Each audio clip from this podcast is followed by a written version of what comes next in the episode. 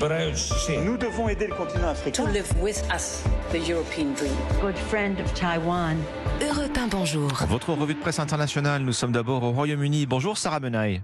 Bonjour. De quoi parle la presse britannique ce matin ? Eh bien, on parle surtout d'un procès. Pour la première fois depuis plus d'un siècle, un membre de la famille royale va témoigner aujourd'hui à la barre d'un tribunal britannique. Le prince Harry est attendu à Londres pour ce procès qui l'oppose au groupe de presse, le Mirror Group Newspapers, qui l'accuse d'avoir recueilli des informations de manière illicite.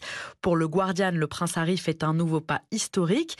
Mais dans la presse britannique également aujourd'hui, certains l'accusent d'avoir gâché le temps des magistrats en ne se présentant pas au premier jour d'audience, lundi matin. Le journal Le Times rappelle lui que ce procès pourrait créer une jurisprudence sans précédent au Royaume-Uni. Si le prince venait à gagner dans cette affaire, les rapports entre la presse et les personnalités publiques pourraient en être changés à jamais. Direction maintenant l'Italie avec vous Antonino Gallofaro à la une des journaux à Rome. L'affaire Emanuela Orlandi, cette jeune adolescente disparue au Vatican il y a 40 ans, revient sur le devant de la scène médiatique. Son corps serait enterré sous le château Saint-Ange, à quelques centaines de mètres de l'état pontifical, comme l'écrit la Stampa. C'est un ancien carabinier qui révèle le lieu probable de la sépulture.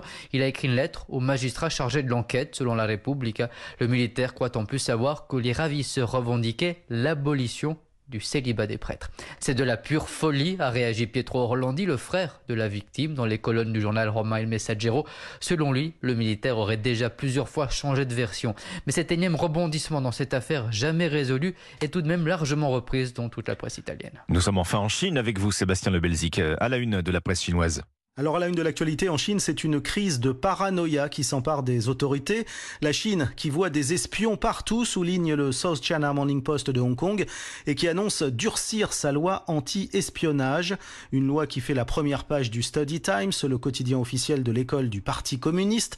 Il faut réprimer sévèrement tous ceux qui volent les secrets du pays, écrit dans un éditorial au vitriol le ministre de la Sécurité d'État, qui est chargé par le président chinois lui-même de traquer les espions.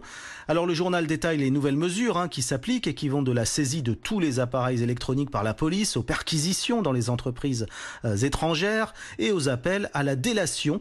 Discuter avec un journaliste étranger peut même tomber désormais sous le coup de la loi, apprend-on dans les journaux. Merci Sébastien Le Belzic, 6h54. Bon réveil, vous êtes sur Europe 1 mardi 6 juin. Est-ce que ce sera la dernière ou est-ce qu'elle va relancer la bataille ? 14e journée de mobilisation en tout cas contre la réforme des retraites. L'intersyndicale promet alors plus qu'un simple baroud d'honneur. Peu de perturbations toutefois à prévoir dans les transports. Pendant ce temps...